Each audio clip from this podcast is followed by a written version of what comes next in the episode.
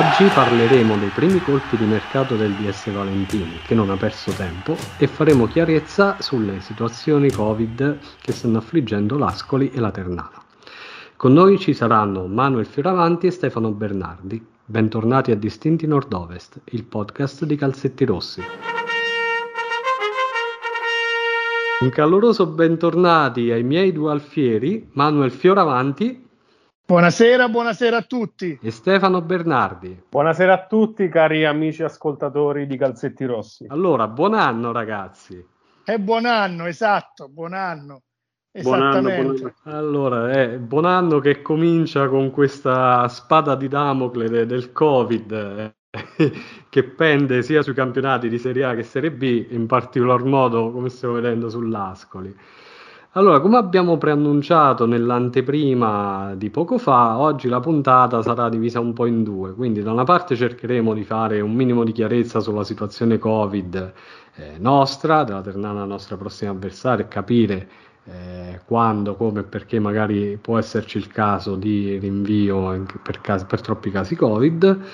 Eh, e dall'altra, come doveroso, invece parleremo del mercato, dei primi colpi e delle possibili uscite. Allora, quindi cominciamo con eh, il Covid, però vorrei un attimino spiegare ai nostri ascoltatori, eh, anche se ci sono delle regole attuali per sospendere una partita, però queste regole sono eh, soggette a cambiamenti, quindi un po' complicato stargli dietro, quindi quello che diremo eh, nella puntata che stiamo registrando oggi potrebbe già non risultare più vero nel momento esatto. in cui la esatto. puntata dovesse essere ascoltata. Magari ci prendiamo nel caso l'impegno di segnalarlo sul nostro forum ufficiale di calzettirossi.it nel thread relativo alla puntata. Allora, quando è che una partita eh, viene, può essere sospesa per casi Covid? A me risulta che eh, valga ancora la norma di cui ci avvalemmo, se non ricordo male, nella scorsa stagione, no? quando avevamo avuto nove casi Covid e quindi fu eh, rinviata la partita. Siccome non c'è ancora per la Lega Serie B una nuova regola, penso che valga ancora quello, sbaglio? Non vorrei dire inesattezze, però suppongo che valga ancora quella regola. Sì, mentre invece, eh, se non sbaglio, la Serie A, solo la Lega di Serie A, eh, ne ha provata una diversa eh, proprio il 6 gennaio, quindi pochi giorni fa, ma appunto vale solo per la Serie A, per cui se ci sono almeno 13 giocatori non positivi, maggiorenni tra prima squadra e primavera, con almeno un portiere, allora si gioca. Si gioca, esatto purtroppo non abbiamo eh, un granché di fonti al momento su quello che può essere una regola per eh, eventuali rinvii. Eh, qual è la situazione in casa Ascoli e qual è la situazione in casa Ternana? Sì, mi sembra di aver letto oggi che la Ternana continua eh, a recuperare dei pezzi, mi sembra, no Stefano? Hai letto anche tu, mi sembra, no? E sì. l'Ascoli invece eh, ne aggiunge poi da, da, verificare se si tratta di membri del, dello staff tecnico o giocatori. Eh, purtroppo questo non c'è dato dirlo, ci sono alcune società che eh, fanno i nomi delle persone che sono eh, positive, altri che non li fanno, l'Ascoli e anche la Ternana rientrano in questa seconda categoria, quindi non possiamo eh, avere la bacchetta magica per sapere se i sette dell'Ascoli sono tutti dei calciatori o se gli otto della Ternana sono tutti dei calciatori, anche se credo di aver letto che per la Ternana i calciatori siano cinque. Ecco. Sì, io ho letto un articolo su, su Piceno Time proprio di oggi che parlava esplicitamente di otto positivi, di cui cinque calciatori per la Ternana. Esatto, Me- sì. Eh, mentre per l'Ascoli si parlava solo di sette positivi del gruppo squadra, quindi comprendente anche tecnici allenatori. Esatto. Oltre a questi, ovviamente, noi dobbiamo sommarci gli squalificati. Stefano, chi, è, chi erano gli squalificati dell'Ascoli? Ah, sicuramente, sicuramente, la squalifica più pesante sarà quella di Botteghin, per, per, a mio modesto parere, eh. Eh, senza dimenticare il capitano Dionisi e l'incredibile gregario Eramo. Queste sono le tre squalifiche che pendono per noi rispetto alla, alla trasferta dei Terni. E di contro dobbiamo anche dire però che la Ternana ha visto il suo focolaio Covid esplodere molto prima di noi. Ecco, ecco perché le negativizzazioni stanno arrivando proprio a stretto giro per loro. Questo però vuol dire anche che eh, molti di loro magari non si sono allenati e rientrano questa settimana eh, per gli allenamenti, mentre i nostri che sono eh, non, neg- non, positivi dovrebbero essere rientrati prima, cioè con, al termine delle vacanze, anche se le, le assenze che abbiamo confermate, diciamo, degli squalificati eh, sono molto molto pesanti. Poi Beh, scopriremo a chi, direi, chi direi, direi proprio di sì. Direi proprio di sì, davvero.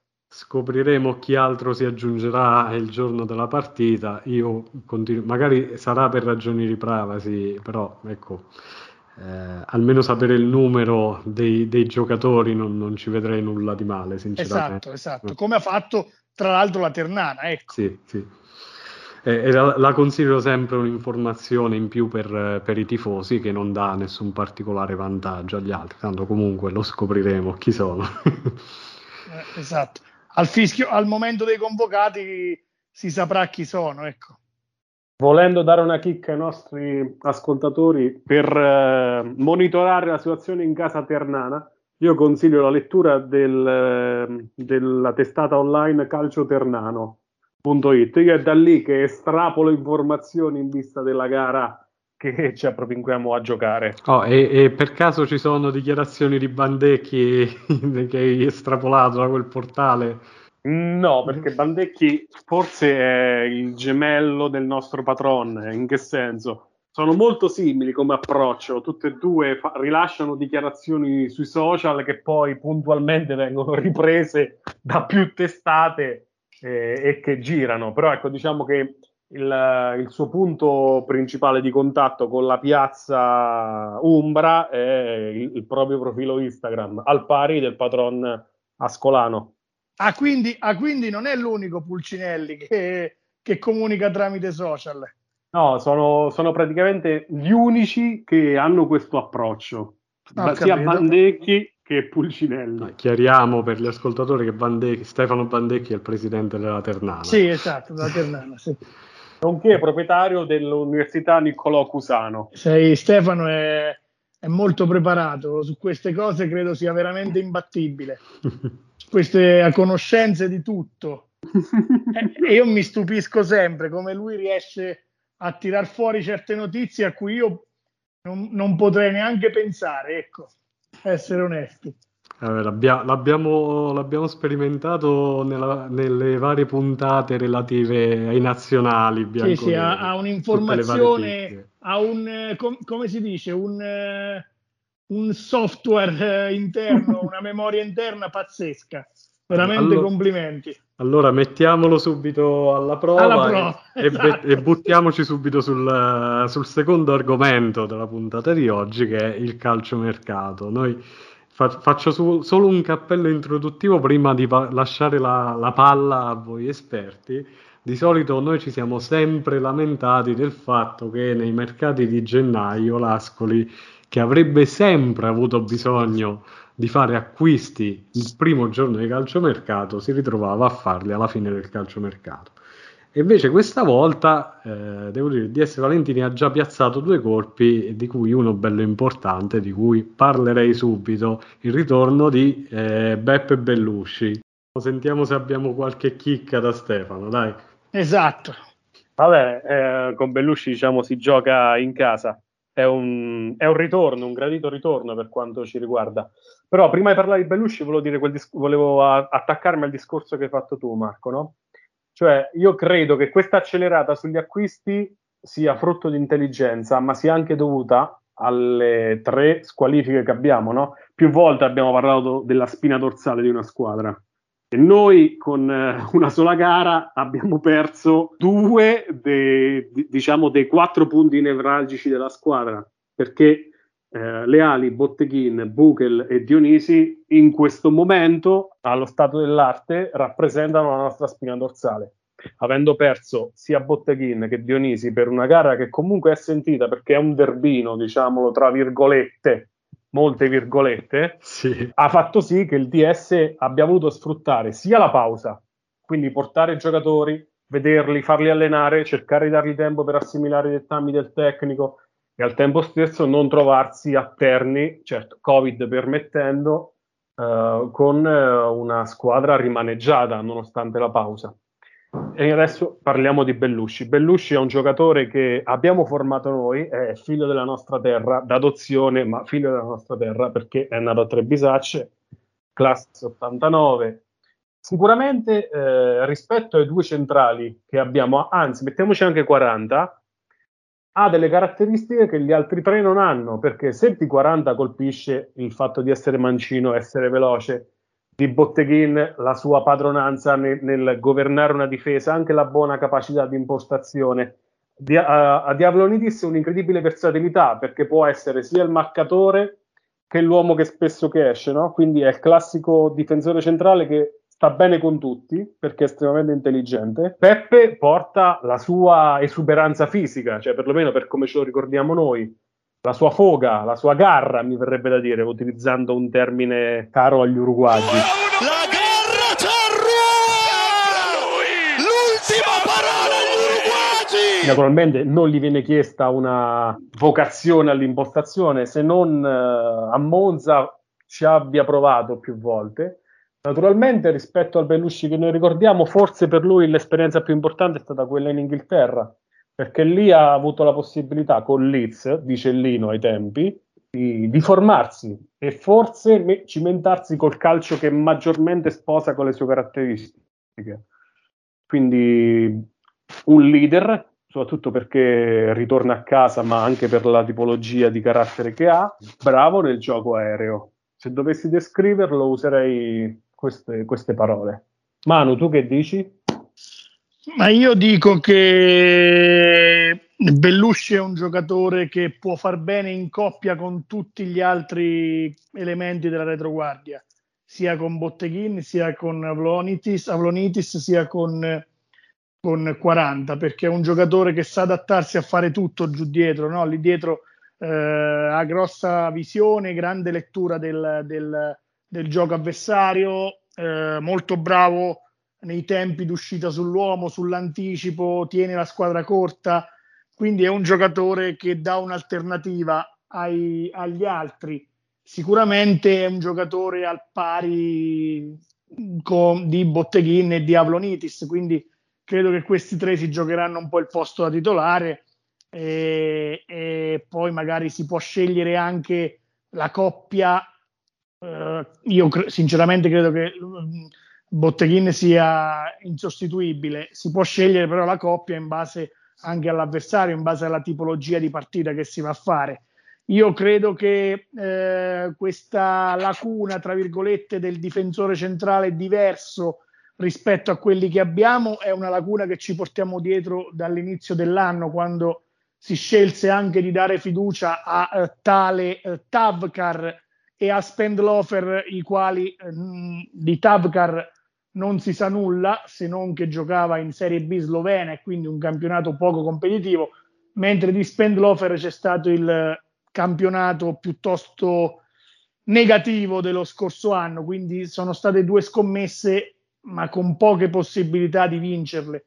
E quindi credo che il reparto arretrato dell'Ascoli centralmente non, non, non fosse al completo. Bellusci aggiunge personalità, aggiunge carisma, aggiunge tanto alla difesa, ecco, aggiunge tanto, sì, devo dire, giocatore che completa in maniera impeccabile il, l'organico dei centrali. È chiaro che l'Ascoli e soprattutto Sottil devono incanalare la sua esuberanza fisica in un verso che poi risulti essere quello positivo, perché un giocatore appunto che fa di questa esuberanza, di questa foga agonistica, di questo carisma, le sue doti preponderanti, però spesso sappiamo che eh, se non le, non le, usi a tuo favore rischiano di ritorcersi contro. Ecco, quindi Sottil e anche lui stesso dovranno dimostrare di saper gestire queste, queste caratteristiche.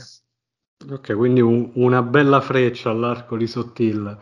E secondo voi, io immagino di sì, Uh, ci sono buone possibilità di vederlo titolare in coppia con Avlonitis già a Terni? Io penso di sì, semplicemente perché altrimenti l'Ascoli eh, rischia di presentare una squadra eh, senza eh, grossi leader. Quindi per una questione di carisma. Esatto, esattamente. Ma, mancando sia Botteghin che, che Dionisi. Eh, che Dionisi, sì, esattamente, sì. Che anche Eramo stesso. Anche Eramo, sì. Esatto. Sì.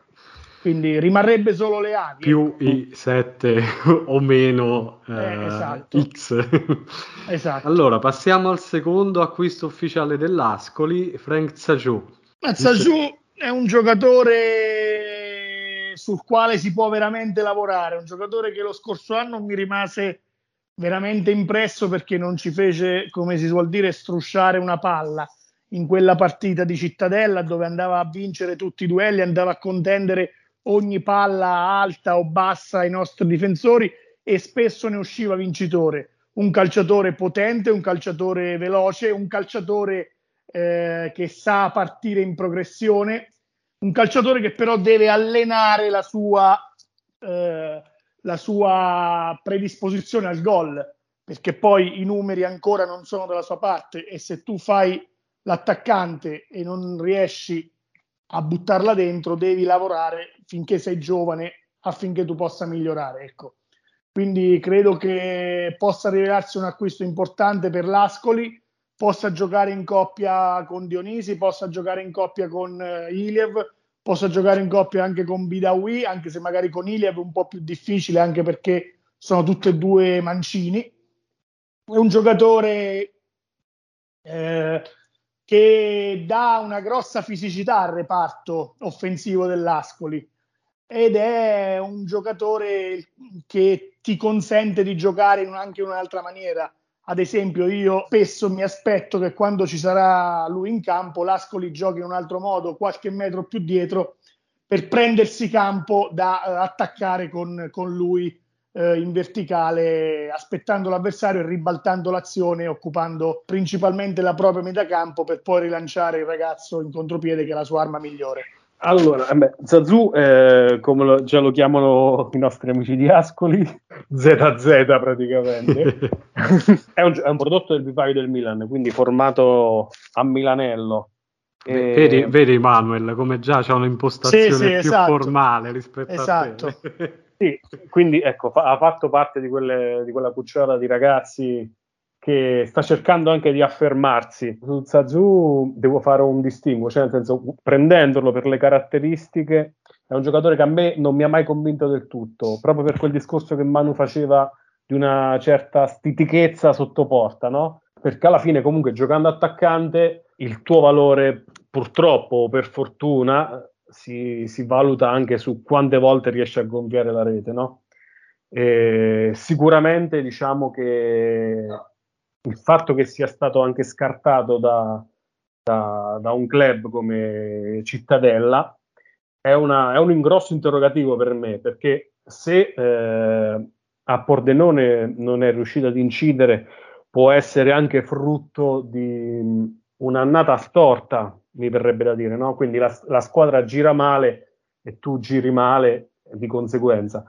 A Cittadella, che di solito è una fucina, è anche specializzata nel, rivitalizzare giocatori caduti in disgrazia molte volte, eh, guidato da un grandissimo direttore sportivo quale Marchetti. Eh, lì per me è un punto interrogativo. Di contro è un giocatore estremamente atletico, estremamente ehm, di, di, fiato, di corsa, come Però, dice Manu. Stef- Stefano, scusami se ti interrompo. Ma eh, non, non, so se ho informazioni corrette, però l'anno scorso non è stato il suo primo anno, eh, diciamo, in un campionato professionistico al di là delle sparute presenze in panchina col Milan? Sì, certo. Eh, e, e comunque, io... ecco, a, a, in, in, Italia camp... sì. Sì, nel 2009, 2019, 2020 aveva iniziato con una squadra del campionato belga. No, iniziato, scusami. Aveva giocato in una squadra del campionato belga, il Charleroi giocando 10 partite, facendo un gol prima però del, della sosta per Covid.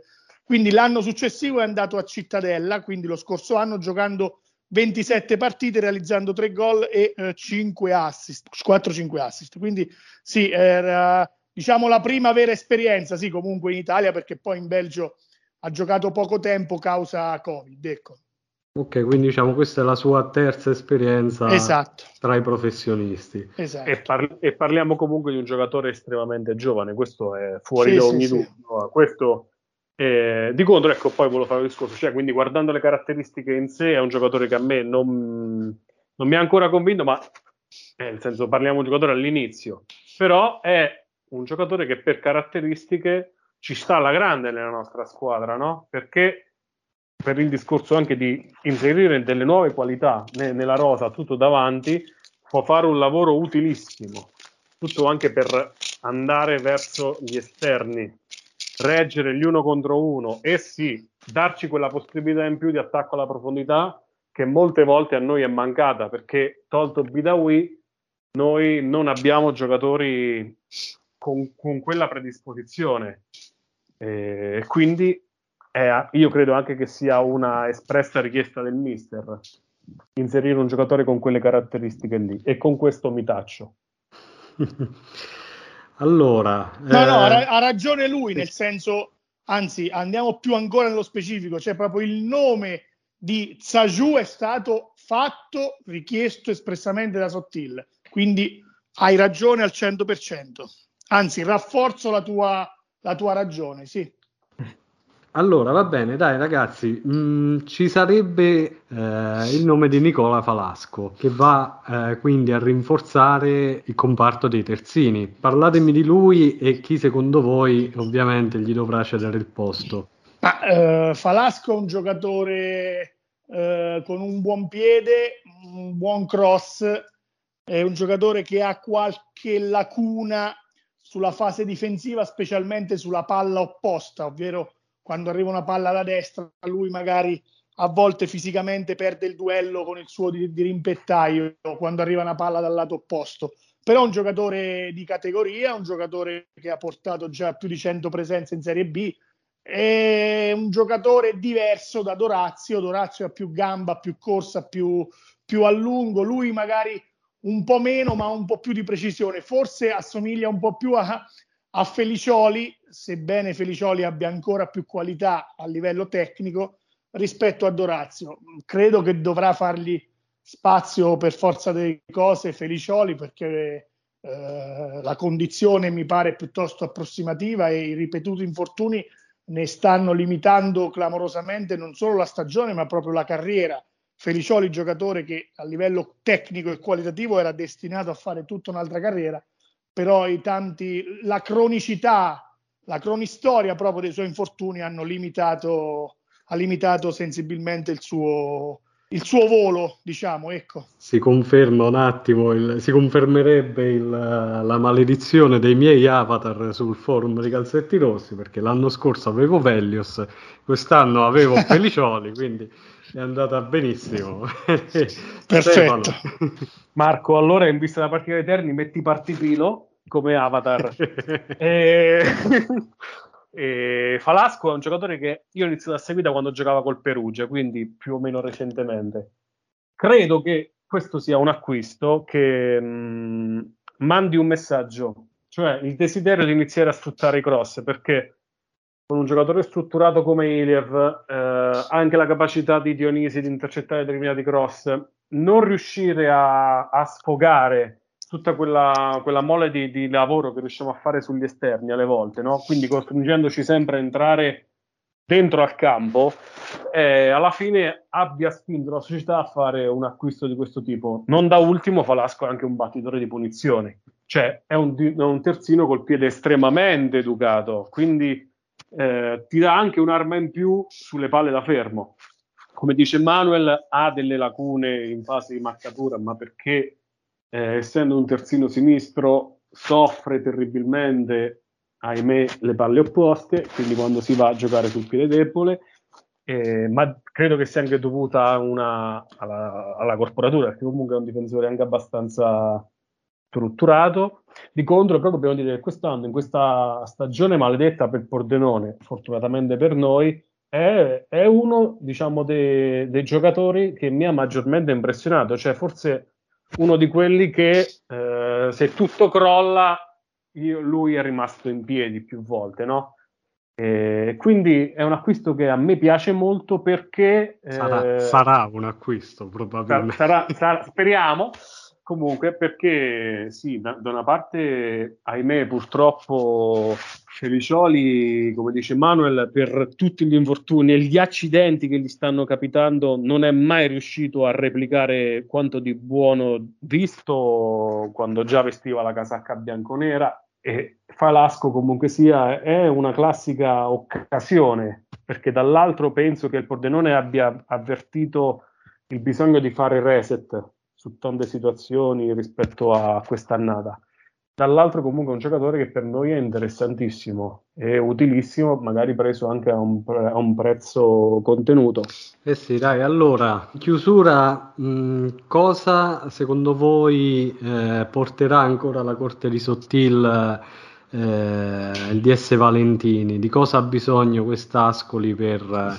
Eh, trovare la quadra per eh, la seconda parte di stagione. Stefano. Partendo dal fatto che stiamo monitorando anche Fontana no? Dal, dalla, dalla, MLS, che è un folletto estremamente tecnico. Eh, che questo accostamento mi fa molto pensare perché credo che l'Ascoli stia iniziando a seguire la traiettoria del Venezia, che già tra, tra i suoi tesserati ha Tessman e Busio, che provengono da quell'ambiente lì quindi mi fa molto riflettere sul modo con cui stiamo iniziando a seguire i giocatori d'oltreoceano. E quindi è un giocatore estremamente versatile, duttile, un trequartista seconda punta, eh, estremamente tecnico, come dicevo. Io la, la, mia speranza, soprattutto in questo momento, è il discorso che ho fatto più volte anche nelle puntate precedenti, è che si riesca a trovare un, uh, una concorrenza per Google, perché per me un regista nuovo eh, in, in, grado di, di, far rifiatare il nostro fulcro, eh, ahimè, è necessario. Poi credo che al netto di qualche uscita che potrebbe avvenire, potremmo aver bisogno forse di un altro centrale qualora dovesse uscire anche Spendeloffer e Tapchar non dovesse convincere. E non so se l'Ascoli voglia provare a fare un salto definitivo provando magari a inserire davanti dei giocatori in grado di permettere a Sottile di fare un 4-3-3. Questo è l'unico dubbio che io ho e che mi porto dietro, ma, non, ma pensando a Valentini che aveva parlato di quattro acquisti, avendone, avendone già tre in rampa di lancio, due ufficiali, uno barra credo che... Eh, va bene, va, ma, ma, tra quello che si dice e quello che poi si ha intenzione realmente di fare, non, non sempre c'è... non sempre si va d'accordo, magari si dice una cosa per favorire una trattativa, che ne sappiamo, che ne possiamo sapere noi. Manuel, tu ti trovi d'accordo con questa disamina? Pensi mm. che ci mm. saranno altri tipi di acquisti? Ma io credo che dietro, a mio modo di vedere, a questo punto ci siamo quattro centrali più in alternativa. Ho visto anche Falasco lo ha fatto diverse volte seppur a tre a Perugia quindi magari all'occorrenza può starci anche lui. Il centrocampo serve un giocatore magari un giovane da mettere dietro a Buchel perché Buchel salta tante partite per squalifica è un calciatore prezioso nello scacchiere tattico di Sottil ma eh, diciamo che l'Ascoli non ha alternative a lui. Quando non c'è lui o comunque nelle gare in cui magari lui dopo un tot di minuti perde lucidità eh, per il grande lavoro difensivo che viene sempre costretto a fare puoi cambiarlo, puoi dargli un, un cambio, anche puoi alzare il suo livello perché ricordiamo lo scorso anno quando è arrivato Danzi che gli ha dato competizione le prestazioni di Buchel sono salite di una percentuale altissima ha trovato anche la via del gol che per lui diciamo, è, è quasi stata una novità. E poi prenderei un attaccante esterno destro per farci giocare con 4-3-3 o 4-2-3-1 e in maniera anche da dare risalto più a, a Bidawi che per me è un giocatore quasi fenomenale per, la, per l'Ascoli e, e, deve avere la possibilità di, di, sprigionare il suo talento.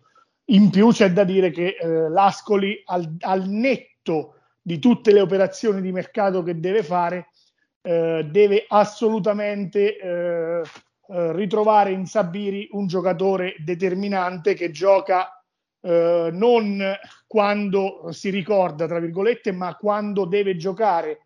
Ovvero, non mi aspetto un Sabiri che vinca tutte le partite da solo, ma non mi aspetto neanche il Sabiri, permettetemi, so che magari sono uno dei pochi a pensarla in questa maniera, ma mi hanno abituato sempre a dire quello che penso.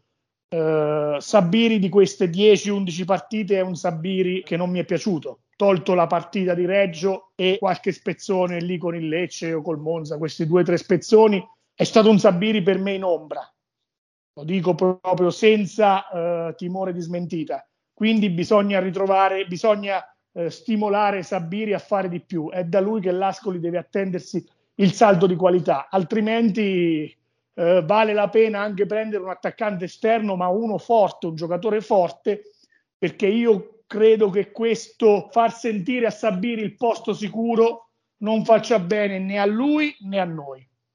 Quindi da questo giocatore, in base al rendimento di questo giocatore, si può eh, classificare la stagione dell'Ascoli. Allora direi che siamo giunti anche oggi al termine della puntata sì. e nel darvi appuntamento al prossimo episodio vi ricordiamo che la discussione continua sul forum calzettirossi.it nella sezione Distinti Nord-Ovest in cui potrete dare feedback e interagire con gli autori della puntata oltre che proporre voi stessi i temi per i prossimi podcast. Un saluto da Stefano Bernardi. Ciao carissimi amici bianconeri, un abbraccio a tutti. Da Manuel Fioravanti. Ciao a tutti, sempre Forza Picchio e buon anno di nuovo. E ovviamente un saluto e auguri di buon anno anche da me Marco Travaglini. Mi raccomando, mai tranquilli. Eppure oggi siamo andati lunghissimi. A posto, preciso.